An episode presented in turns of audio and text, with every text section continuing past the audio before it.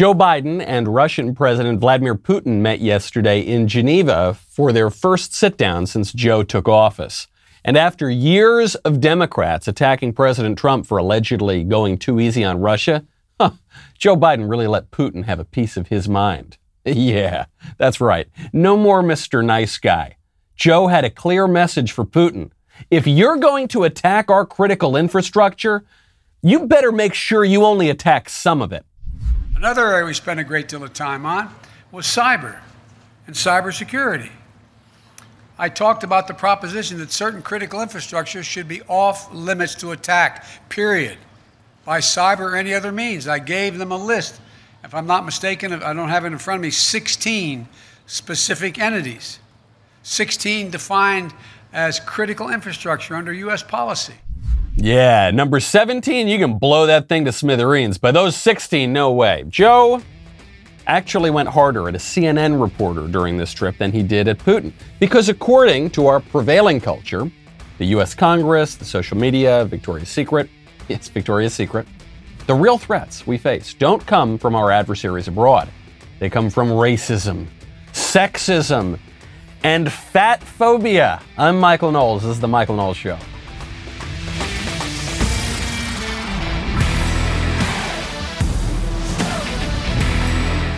Welcome back to the show. My favorite comment yesterday from Trucker Pete, who says, Give nothing to the left, it'll never be enough. Very important message. It seems simple, but somehow people don't get it. This, this has to do with Juneteenth. This has to do with Marjorie Taylor Greene. This has to do with an eternal political maxim. Do not give anything to the left. They will not give you credit. They will take more and more and more. And that leads to social chaos, leads to economic craziness. And when that happens, you're going to want to make sure you have acre gold. So you know that the price of gold has been all over the place lately. Now there is a new way to buy gold through a company called Acre. Acre lets you subscribe to gold bars for as little as $30 a month. Michael, you liar. You're, you're probably thinking that right. Michael, you liar. Gold bars cost more than $30. I know. Can you hear me out, please? Thank you. Acre has figured out this ingenious method whereby you pay $30 a month. When your gold stash reaches the price of their gold bars, they will discreetly ship Acre Gold to your house. Just recently, Acre has introduced a new $100 a month subscription to a 5 gram gold bar. Acre lets you invest in physical gold without coming out of pocket all at once, keeps you updated on your gold stash every month, and then you will discreetly get that Acre Gold shipped to your door. It's a really great hedge on, on inflation, which is something we're all worrying about right now. Visit getacregold.com slash Knowles. Start investing in physical gold today. Make sure you go to that URL because Acre is giving away a gold bar. To qualify for the giveaway, tweet or post why you should be the recipient and mention at get underscore acre. That is getacregold.com slash Knowles. Thank you, Acre Gold, for supporting the show. Tough words from Joe Biden. Listen, Vlad. Listen, Vlad please, please only attack these 16. Oh, please do not attack these 16 things. I'm sorry. It's confusing because when you tell our adversary that these 16 things would be the absolute worst things to attack, please don't do it. What you are in effect telling him is these are the 16 things you should focus on attacking. The irony, of course, is that Donald Trump was tougher on Russia than any president since at least Ronald Reagan and maybe going back even further. There's no question about it. He was much tougher than Obama or Bush for that matter, or Clinton or Bush too. And I guess Reagan would, you know, Reagan did destroy the Soviet Union, so that would be the most recent one. But Trump was very, very tough. And what does Joe Biden do when he comes into office? He starts removing some of those those uh, sanctions, some of those attacks. He's he's giving uh, Putin what he wants in uh, certain areas of commerce, and oil, and now he's saying you can attack us and it won't won't really matter. Don't don't attack those 16 things. This is not just uh, showing you the U.S. and Russian relations under the different parties. It also shows you how the left negotiates. When they're negotiating on behalf of the country, they negotiate from weakness. And this is the phrase of Ronald Reagan peace through strength. This is not a new concept, but the left is always, always arguing from a position of weakness uh, abroad when they're talking about the American nation. This was a bad trip overall for Joe Biden. It was a, he just was testy. He was tired. He was weak.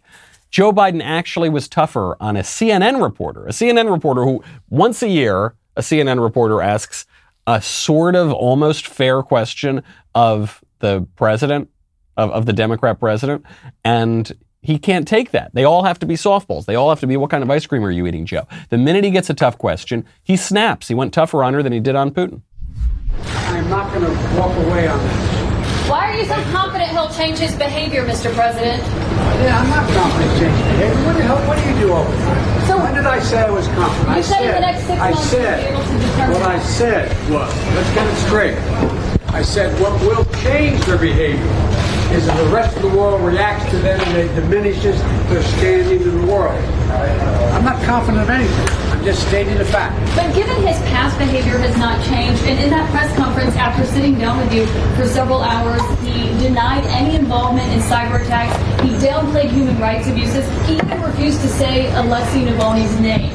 So how does that account to a constructive meeting as President President Putin You don't understand that. You're in the wrong business. Is the summit with China next? Pool, we need to load. Pool, we need to load quickly. Let's go. Quickly, pool. So this is as tough on a journalist as Donald Trump ever was. And yet, of course, the coverage is, you can actually see the coverage from, from some of the blue check journos on Twitter. They'll say, Donald Trump refused to answer a question and stormed away. This is an attack on our democracy. And then you see Joe Biden. Well, maybe she shouldn't have asked Joe Biden that question. And well, you know, maybe this and that. He, uh, Biden, I think, did actually have to apologize for this because he had no answer to the question. Uh, the, the question was a, a smart one, and it was an important one. Uh, there's no reason to believe that Putin is going to make good on his promises. Joe Biden has no leverage here, and his negotiation was brutal. It was awful. It was it, it was weak. CNN, CNN has this one journalist, Kaitlan Collins, who asks him a question. Joe Biden was not used to that because Joe Biden, as he has told us already, does not want to get unexpected questions. He gets a list from his people of the reporters that he is to call on. And when he loses his spot in the list, he actually holds up the press conference and says, hold on a second here. I've got to, I got to get out my paper to know which pre-screened journalists I'm allowed to talk to. I'll take your questions, and as usual, folks, they gave me a list of the people I'm going to call on. So, uh, Jonathan, Associated Press. You're not supposed to say that part, Joe. That's you just have it on the sheet and then you pretend like you're you're just calling on them, but you're not supposed to mention that they gave you the list. Who is they? They are the people who are actually running the country because it's quite clear at this point that Joe Biden is not. Do you feel comfortable with this guy negotiating on behalf of you and on behalf of your communities and your country? Of course not. But I suppose it doesn't really matter because Joe Biden is just a stand in for the liberal blob and the liberal establishment. Now, CNN does not have the only journalists out there who very rarely, but on occasion, switch up the narrative. We saw this the other night with uh, no less a liberal than Jon Stewart. Jon Stewart went on Stephen Colbert's CBS show. These guys used to work together on Comedy Central at The Daily Show, The Colbert Report. Now they're coming, and they actually disagreed. These are both dyed in the wool liberals. They disagreed because Jon Stewart said, you know, it sure does look like the virus came from that lab in Wuhan. I think we owe a great debt of gratitude to science. Science has, in many ways, helped ease uh, the suffering of this pandemic, uh, which was more than likely caused by science. What do you mean by that? Do you mean like Well, so this perhaps was, there's, there's a chance that this was created in a lab? There's an investigation. A chance. well, but I'm- I, so- I, I, I, oh my if there was God. evidence, I'd love to hear. it. There's just don't a know. n- novel respiratory coronavirus overtaking Wuhan, China. What do we do? Oh, you know who we could ask? The Wuhan novel respiratory coronavirus lab. The disease is the same name as the lab. so thing about Stewart, Stewart actually is pretty funny, right? And he, he is a, I don't think he's a sophisticated political thinker, but he, he points out what we have all known for a year and a half. And this is where I want you to be very careful. Do not give Jon Stewart credit. Do not do it. This is an op. this is fake. Do not believe this. The, the purpose of this debate between Jon Stewart and Stephen Colbert and I'm not saying this is the purpose that was going on in Jon Stewart's mind or Stephen Colbert's mind. I'm saying this is the reason this is being blown up and being talked about right now is to create the illusion that that parts of the media are reasonable on this, parts of the media are losing their using their common sense. Where was Jon Stewart a year and a half ago? Where was he? Where were the mainstream media a year and a half ago? He's right. Yeah. Oh, the novel coronavirus that was found in bats is uh, discovered right next to the novel coronavirus in bats laboratory in Wuhan. Oh, wow, what a coincidence. No, obviously it had something to do with the lab. When we said that a year and a half ago, the Jon Stewarts of the world were either silent or were telling us that we were crazy coup conspiracists. And big technology companies were censoring us and were fact checking us and were telling us that that was absolutely crazy and unscientific and we should be ostracized from society. And now they're saying, well, what? I mean, obviously we've got common sense. Obviously it had something to do with the lab. Yes, that's true. I'm glad that you agree with me, Johnny come lately, but it's so disingenuous because you had to cover it up a year and a half ago because it contradicted your political agenda and it would have put into greater peril the 2020 election that you were trying to win, and it would have given Donald Trump credit for being obviously correct at the time that they all said, no, he's a racist, he's unscientific, he's a rube, he's an idiot. Trump got, I want to say, 97 out of 100 things right on the coronavirus. The mainstream media and the Dr. Fauci's and the Democratic Party got I was going to say three out of 100 things right. I think it's zero out of 100 things right on the coronavirus. And now they're going to try to come in and pretend that they were reasonable uh, on this as well. No, thank you. Sorry, it's not going to work. I'm glad that Jon Stewart is learning and he's coming back around and he's going to try to do better. That's fine. We'll, we'll give him grace to do that in the future. But a year and a half late ain't going to cut it. No, do not fall for this. They were entirely wrong on the virus. They have no credibility. They should not be believed on any part of it from now on. And you're going to hear a whole lot about not just the vaccines, the vaccine passports, the new the new lockdowns for the new variants or whatever. Don't believe them. Don't believe them about any of it. If they hadn't squandered their credibility day in and day out by the by the hour by the minute for a year and a half, then maybe they they could be believed, but as of now, they cannot. You got to be prepared for stuff, folks. Got to be prepared. Which is why I strongly recommend you check out Trust and Will. At trustandwill.com, setting up an estate plan is simple, it's convenient, it's secure. For as little as $39, you can nominate guardians for your children, determine who gets your stuff, and plan for future medical care, all from the comfort of your home. Trust and will documents are designed by estate planning experts and customized for the state you live in. With live customer support seven days a week, trustandwill.com's team is available to answer any questions you have while setting up your plan. Trust and Will is a trusted name in online estate planning, the category leader on Trustpilot, and they've helped hundreds of thousands of people protect their families, assets, and legacy. I have had a, a will since I was a very young man, since I was a teenager. It's very important to up, make sure it's up to date, especially if you have a little kid, especially if you buy a house or something like that. Just get peace of mind. Seriously, get peace of mind right now at trustandwill.com slash Knowles. Get 10% off plus free shipping uh, of your customized legal documents. Don't wait. Go right now. Very, very important. 10% off plus free shipping at trustandwill.com slash Knowles, trustandwill.com slash Knowles. There will be no accountability from the mainstream media. They lie and they lie and they spread fake news, and that's always true. But I'm, I'm talking about something much more egregious than fibbing about some politician or, or whatever.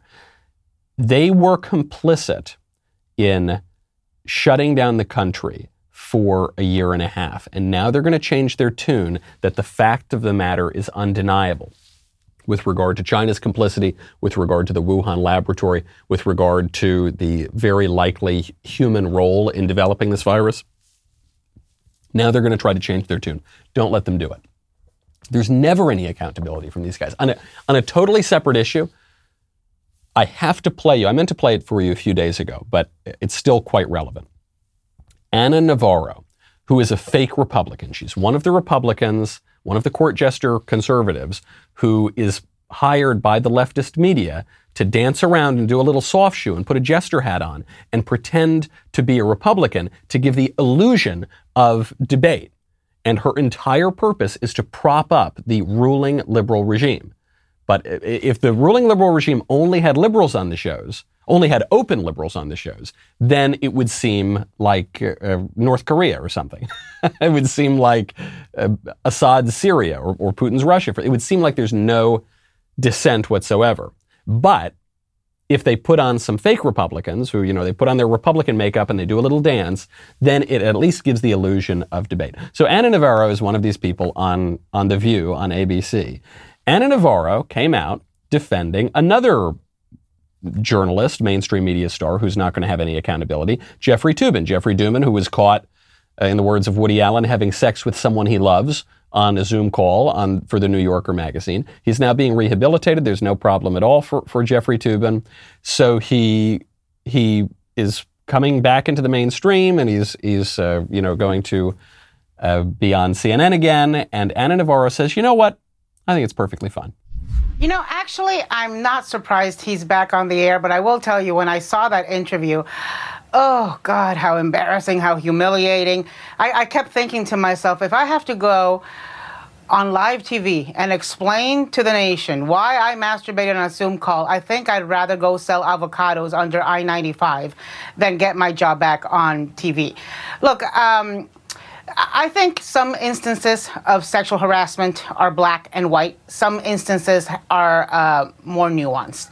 In this case, uh, he was not sexually harassing anybody. He didn't have the intent to sexually harass somebody. He was sexually harassing himself, uh, maybe. Okay, he was on a Zoom call. He it was an accidental exposure. It was not a CNN Zoom call. It was with the New Yorker, from where he has been terminated and faced consequences. Ana Navarro's commentary here is accidentally interesting. I don't think she knows why it's interesting, but it is. For her, and don't forget, she's considered to be one of the conservative people on The View. She isn't. She's a dyed in the wool liberal. But for her, the only fault that one can, can engage in is the violation of consent. The only criterion that matters when we're making moral judgments for Ana Navarro is consent. Right? It's the harassment. It's in, infringing on someone else's desires or feeling of comfort. And so he, Jeffrey Toobin did that. He just didn't know that he did that. He said it was a sort of accidental exposure, an accidental sexual harassment. But to me, the sexual harassment was not really so much the issue. Like, yes, I mean, you, I, I'm sure people felt uncomfortable looking at that on Zoom, and that was, I'm sure, terribly unpleasant for them. But it was the behavior itself. It was shameful for him. Why, why is it shameful? Why is it shameful and, and embarrassing? And why would Ana Navarro rather go sell avocados underneath a bridge than have to show her face on television again if she got caught doing that? Because the act is shameful itself. To quote Norm MacDonald, sex is a filthy, shameful thing that is obviously only meant for procreation. He put that, put that in one of his comedy albums. And Norm MacDonald is one of the greatest political philosophers around. Jeffrey Toobin did a thing that we just know intrinsically is shameful, and that brings us embarrassment, and that's why Ana Navarro would rather go sell the avocados underneath the bridge. But she doesn't understand that. We, we don't have the moral language to talk about private acts as though they can be right or wrong. But now, on the left, and even in part on the right, anything that you want to do, so long as it is in private and doesn't hurt someone else in, in some obvious way, is considered to be A-OK. That's a very degraded, shallow moral vision of, of politics. And it's why all of, even the people who are conservatives today actually seem a lot like liberals. You just think about this phrase. You ever hear, uh, hey, don't be a wanker? So I guess it's said more in the United Kingdom than here. Hey, don't be a, why? Why don't you want to do it? Because there's something shameful about that. And we can tr- transform society and deconstruct and, you know, uh, contrive this and that, but it doesn't matter. That's always going to be the case. Speaking of guys looking at pictures of hot women and speaking of human nature not changing, Victoria's Secret is getting rid of the angels. Victoria's Secret is getting rid of all the hot chicks. And they're making a conscious decision to trade the hot chicks for Megan Rapinoe, that radical purple haired lesbian soccer player.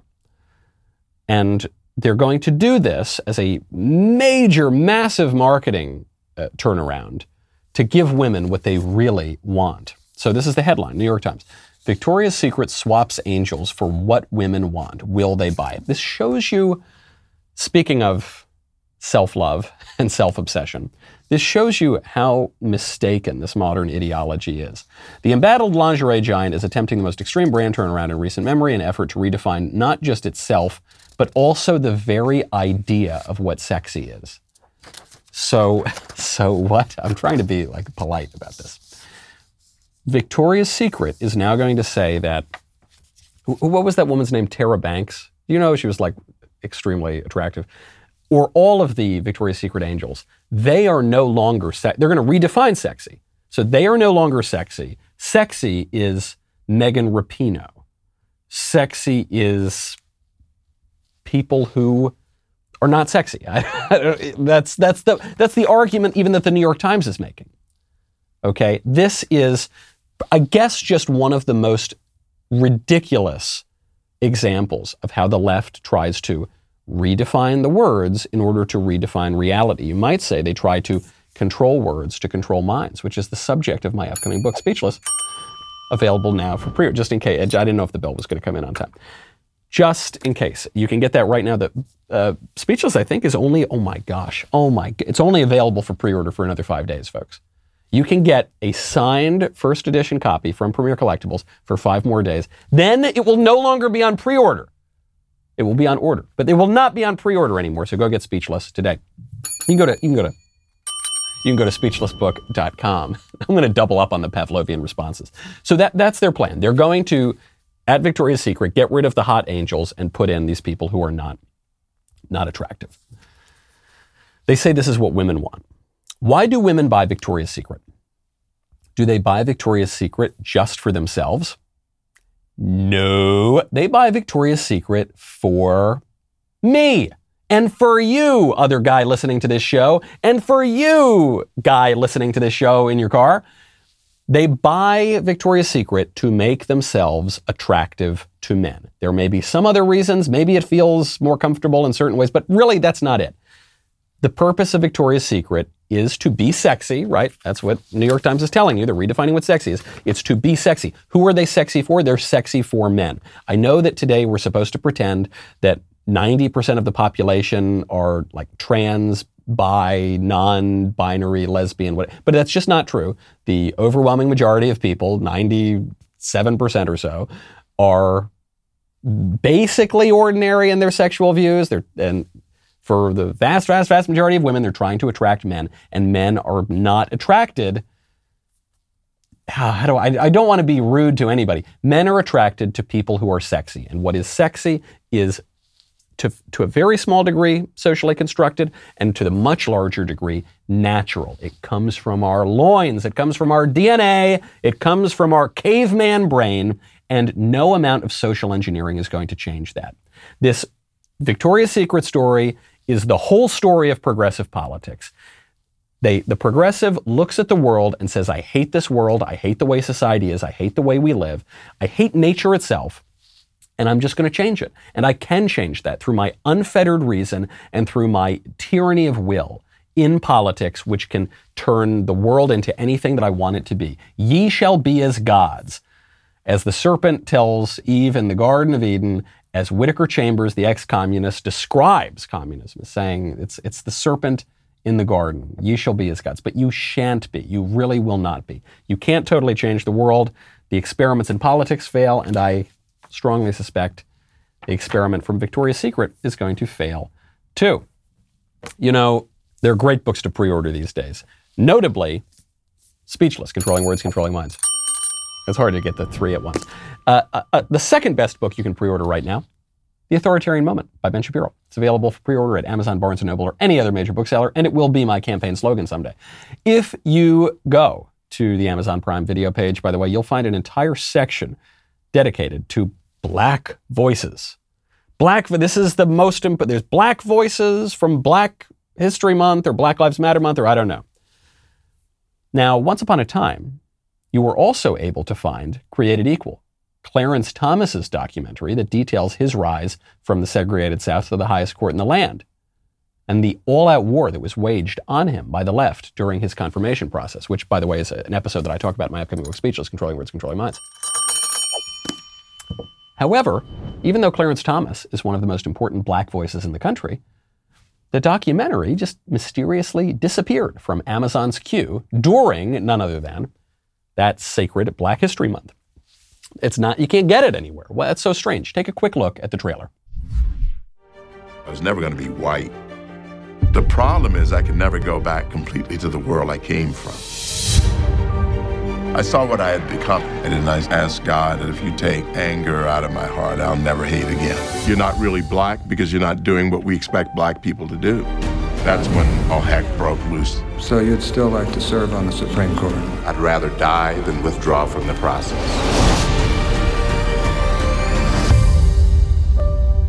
Man, Clarence Thomas, just just love that guy. So you can stream Created Equal tomorrow, live at 9 p.m. Eastern, 8 p.m. Central, not on those big tech platforms, at dailywire.com. If you're not yet a Daily Wire member, join with code JUSTICE for 20% off your membership and get this Clarence Thomas documentary and all our other great content, like our talk show Candace, our first film, Run, Hide, Fight, and whole lots of other stuff on demand. We'll be right back with a lot more.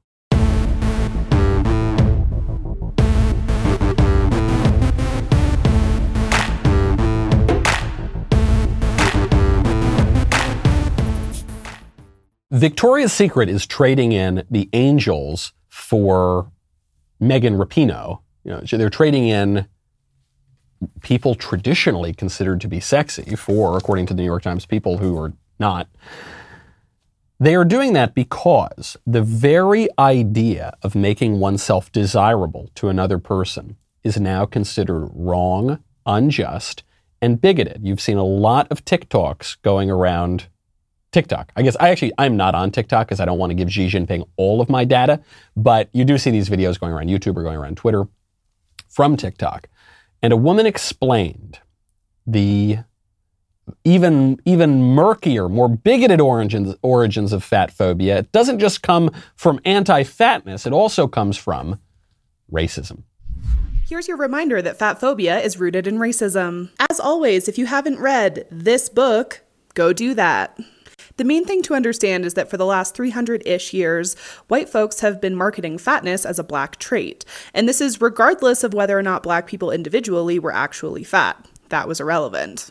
The message they spread was that black women specifically were ravenous and uncontrollable, and these barbaric traits made them fat. On the flip side, thinness was marketed as a white trait. Again, regardless of whether or not individual white people were actually thin, that was irrelevant. The idea was that white women specifically were refined and restrained, and this led them to having delicate, thin bodies. Over the years, these messages have become more subtle, but even today, they are still very prevalent in conversations around race, health, capitalism, and poverty.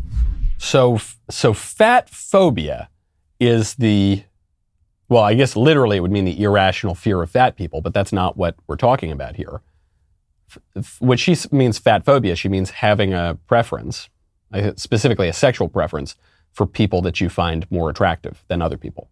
And if you have that, if you have a, just a natural attraction, that's bigoted. That's racist. And she's saying that fat phobia, the, by which she means just being attracted to people you're attracted to, that is rooted in racism because terrible white people, all those white people, marketed the idea that black women were fat, regardless of the individual black women. Now, do you notice the logical error there? She's saying it's terrible to generalize about black women, which is what all the all those white people did. Well, hold, aren't you generalizing about the white people? You're you're willing to get specific and individual about the black people, but not about the white people because there's a complete double standard because th- this argument is incoherent, but it's it's just designed to get at a, a, deep racial animus. And she says this is was awful. Let's assume that her premise is true that in popular culture, black women were considered to be, on average, more likely to be fat. That's just true. That's, that's true. That's actually one of the reasons that the coronavirus was tougher in black communities than it, than it was in white communities, is because in certain black communities, they were more likely to be obese, and obesity was a comorbidity. O- obesity was was considered to be a factor that would put you at greater risk. So yeah, that that's true. You're denying now statistics, the right facts that we can see from the CDC and from from other agencies. Is that it's a hate fact? You're not allowed to acknowledge that? No, because if you acknowledge that fact, then you're perpetuating inequality. Well, it wouldn't it be better then to just like try to solve the problem? Well, no, if you try to solve the problem and deal with these health issues in the black community, which we have been told is, is very important, part of inequality is that there are worse health outcomes in the black community. Okay, well, then perhaps we should tell people who are obese to lose weight. Well, you can't do that because that's fat phobic. Well, then what on earth are we supposed to do? You're supposed to feel bad about yourself. And you're supposed to deny your attractions and you're supposed to hate yourself and your ancestry and you're supposed to upend nature. Oh, is that all? Okay, that's fine. That's what that's ultimately what it comes down to. There can be no solution to this. There can be no victory. Everything is about racism and racism can never be solved and when some racial issues seem more important than others, we always have to redirect as the Attorney General Merrick Garland just did and explain away every problem in society by white supremacy. The number of open FBI domestic terrorism investigations this year has increased significantly. According to an unclassified summary of the March intelligence assessment, the two most lethal elements of the domestic violence extremist threat are racially or ethnically motivated violent extremists and militia violent extremists. In the FBI's view, the top domestic violent extremist threat comes from racially or ethnically motivated violent extremists, specifically those who advocated for the superiority of the white race. According to the FBI, the biggest threat in the country is white supremacists. And that is just obviously ridiculous. it's just, oh my gosh. Name the last organized white supremacy, he's talking about militias and all these organizations. Name the last organized white supremacist terror attack. Can you name it? Uh, What, what you're going to name, if we're trying to be as fair as possible to these people, like Merrick Garland, is you're going to say the Capitol riot. Okay. Who, who did the racist white supremacists? I, I didn't see very many of them, but let's let's say that that's let's con, let's conflate everything. Let's say that every Trump supporter is an evil, vicious white supremacist neo-Nazi. Obviously not true, but let's say it. Who did that that group of people kill at the Capitol riot? Officer Brian Sicknick. Nope, that's not true. Even the New York Times had to admit that was a lie. Uh, some other. Nope, nope, nobody, nobody. The only person who was killed in the violence of that day was one of the Trump supporters, Ashli Babbitt, killed by ostensibly by a Capitol Hill police officer, but they're all really mum about it. No one is is talking about it. No, no transparency whatsoever. Okay, now what about in the summer of 2020? When when was the last black racially motivated mob uh, tearing up major cities? Oh, for all of 2020, right? The, the organization was called Black Lives Matter. It wasn't exclusively black people. There were, there were also some Antifa people there as well that would smash in windows. But that obviously was a, a racial movement. It was not a, not a white supremacist movement. And they burned down Minneapolis, burned down Los Angeles, burned down Washington, D.C., burned down San Francisco, burned on and on, burned down Chicago, on and on and on. And Merrick Garland stands up there with a straight face and says, "Well, the really the big threat is white supremacy." How many? How many people are members of the Ku Klux Klan anymore? I, I suspect virtually every card-carrying member of the Ku Klux Klan is just an FBI informant. right? They're all. It's just the FBI sort of spying on other people working for the FBI. But but it's white supremacy. It's the biggest problem in the whole wide world. And so we need to pass a new holiday specifically to recognize the evils, the white supremacist evils of this country, and how we've overcome them. And that holiday is Juneteenth. Juneteenth, the most sacred day. We talked about it a little yesterday, but there's a new event. So the Senate passed it uh, a couple days ago. Then the House passed it yesterday. It's going to the president's desk. Everyone is in support of Juneteenth. Everybody. It was unanimous in the Senate. There were a handful of Republicans in the House who opposed it.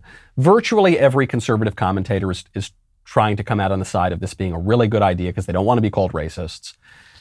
I'm going to level with you. I'm just going to shoot straight. It's a bad idea. Juneteenth should not be a federal holiday. It shouldn't. It's it's ba- it's purely a leftist contrivance as it currently stands, and no Republican should go along with it.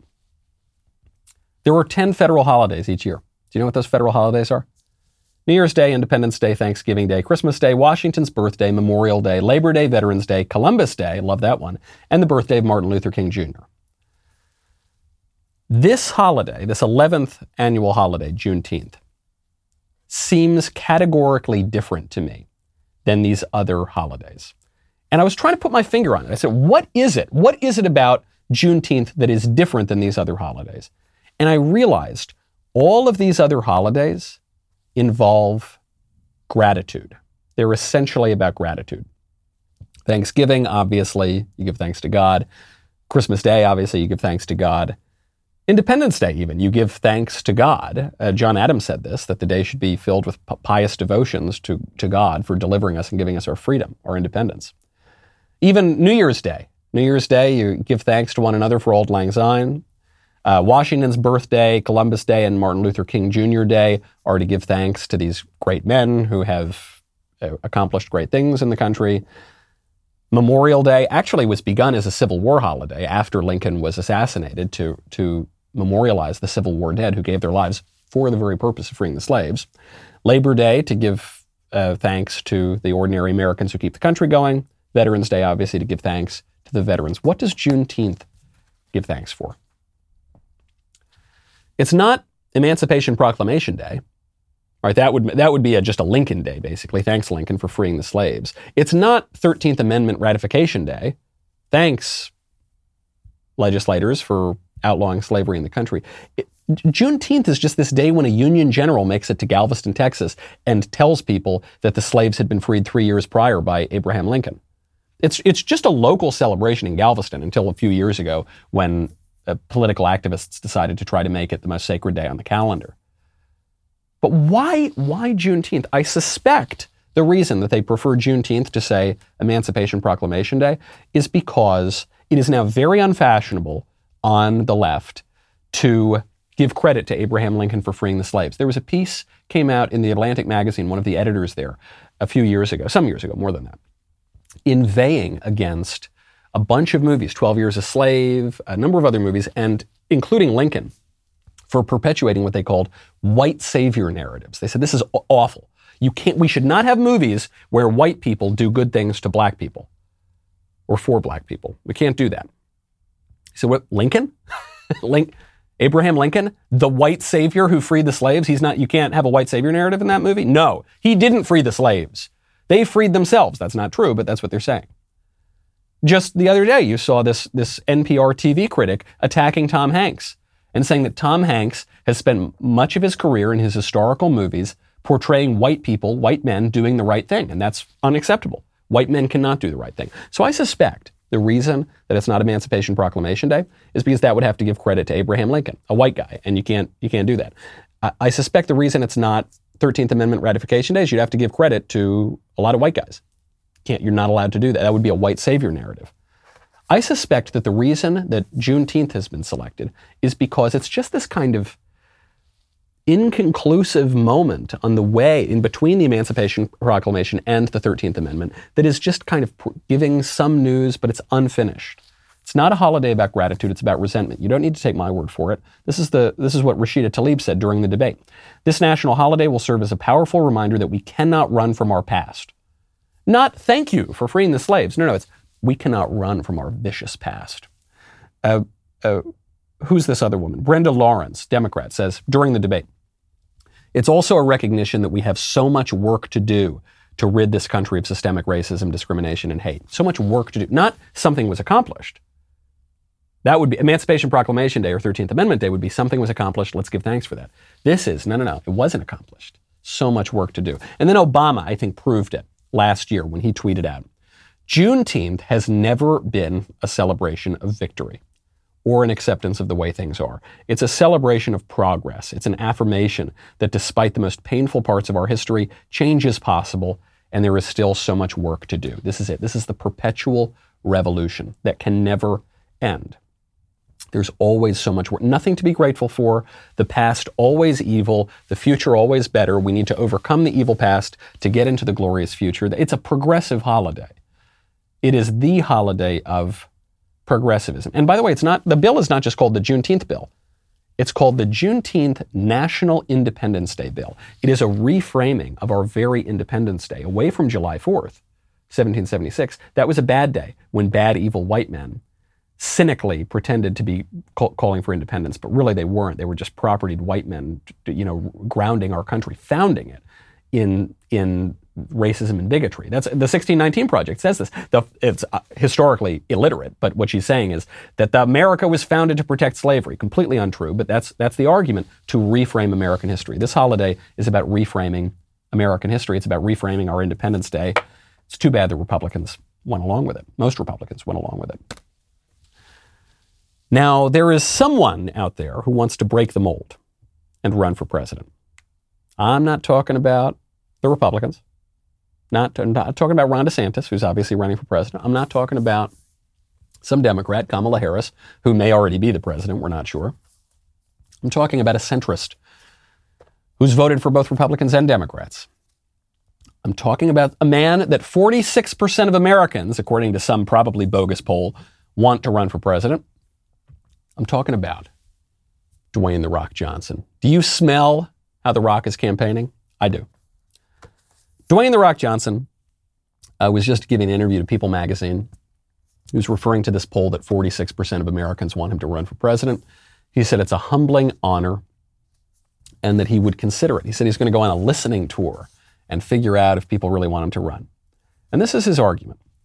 I love our country to my core, and I'm endlessly grateful for the opportunities I've had here as a half black, half Samoan kid, being able to work my ass off knowing tenacity opens doors. In a lot of ways, I'm indebted to our great country for it. I am not eager for the Rock presidency. Okay, I'm not eager for the Rock candidacy. I don't like that he endorsed uh, uh, Joe Biden and Kamala Harris this last time. I don't think he knows a damn thing about politics. I strongly suspect he would not be a very good president. However, I would take him any day. Even uh, this guy who I don't think he knows very much about politics, I would take him any day over Joe Biden. I would take him any day over, I guess, anyone in the Democratic Party for, for this one reason. For, by the way, The Rock's policies may be further left than some of these people. We just don't know, right? He's just an entertainer. But The Rock seems to like our country.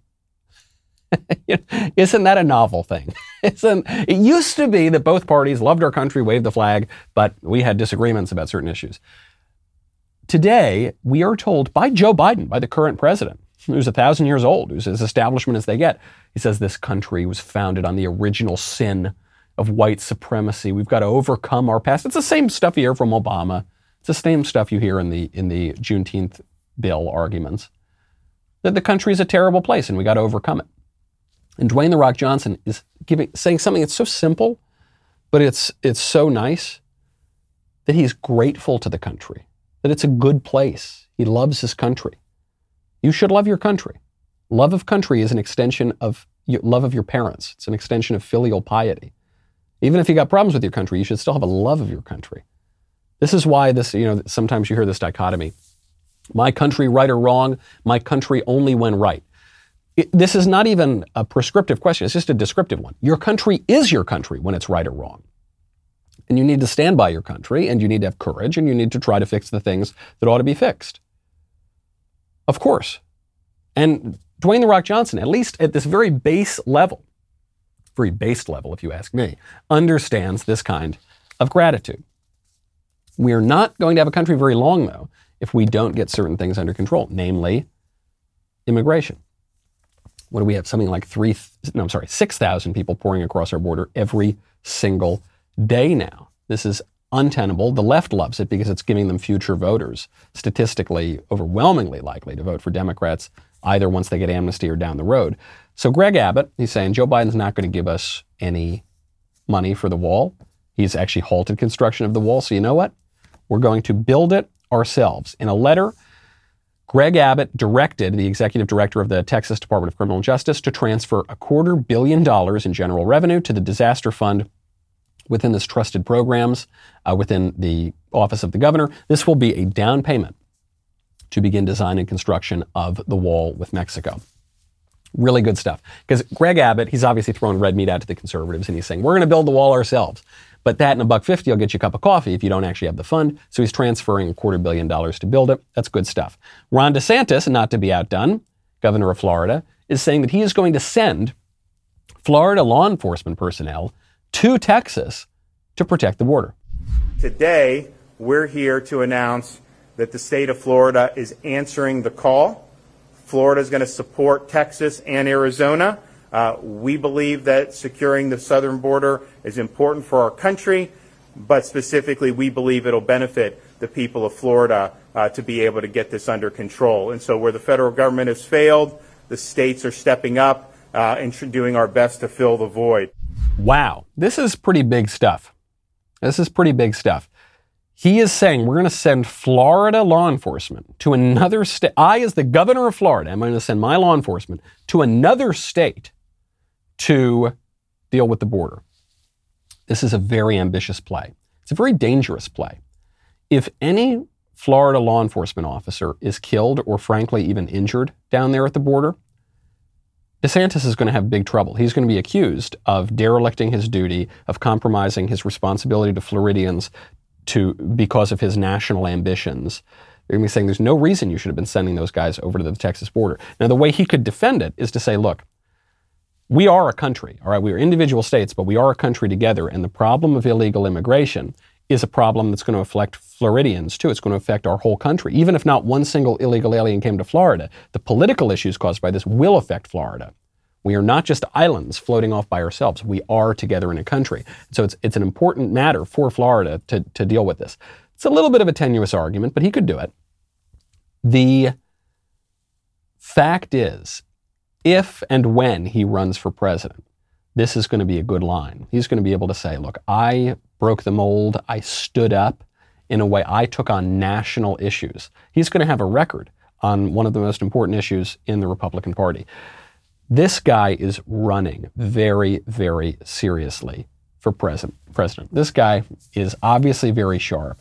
He, he sees what he's doing and he he is identifying, forget DeSantis for a second, he's identifying this immigration issue, this issue of national identity, this issue of, of who we are and what kind of political control we are even allowed to have.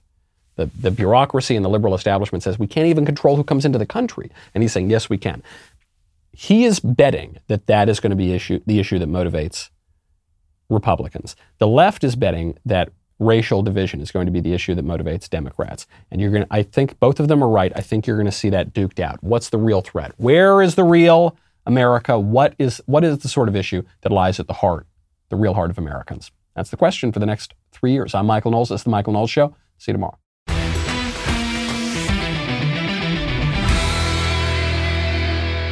If you enjoyed this episode, don't forget to subscribe.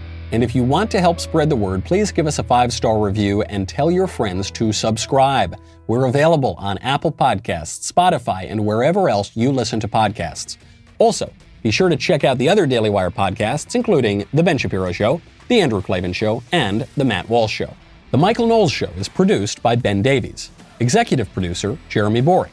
Our technical director is Austin Stevens. Supervising producers, Mathis Glover and Robert Sterling. Production manager, Pavel Vidovsky. Editor and associate producer, Danny D'Amico. Audio mixer, Mike Coromina. Hair and makeup by Nika Geneva. And production coordinator, McKenna Waters. The Michael Knowles Show is a Daily Wire production. Copyright Daily Wire 2021.